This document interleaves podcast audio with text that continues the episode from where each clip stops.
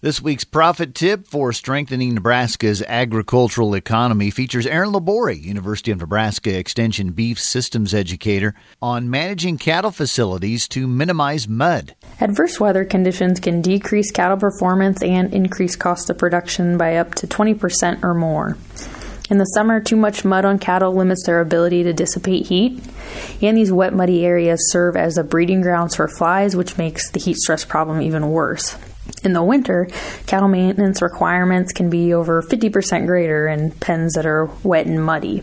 Because cattle are pretty hardy animals and they can tolerate extremely cold temperatures when their hair coat is dry.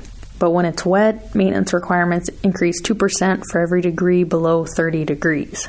Summertime is a good opportunity to get feedlot and other cattle holding pens prepared for next winter starting with the inclusion and reshaping of mounds, as well as ensuring there's good pen drainage.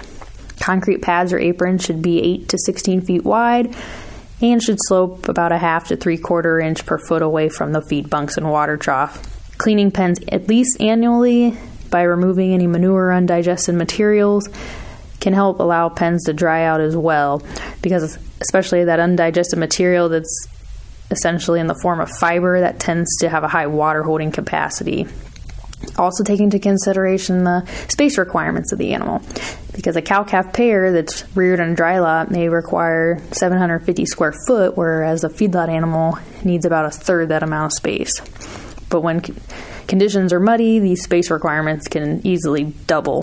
So, proper holding pen design and maintenance are crucial to keeping cattle dry and comfortable in adverse weather conditions. That's Aaron Labori, Extension Beef Systems Educator from the University of Nebraska Extension, with today's profit tip for strengthening Nebraska's agricultural economy.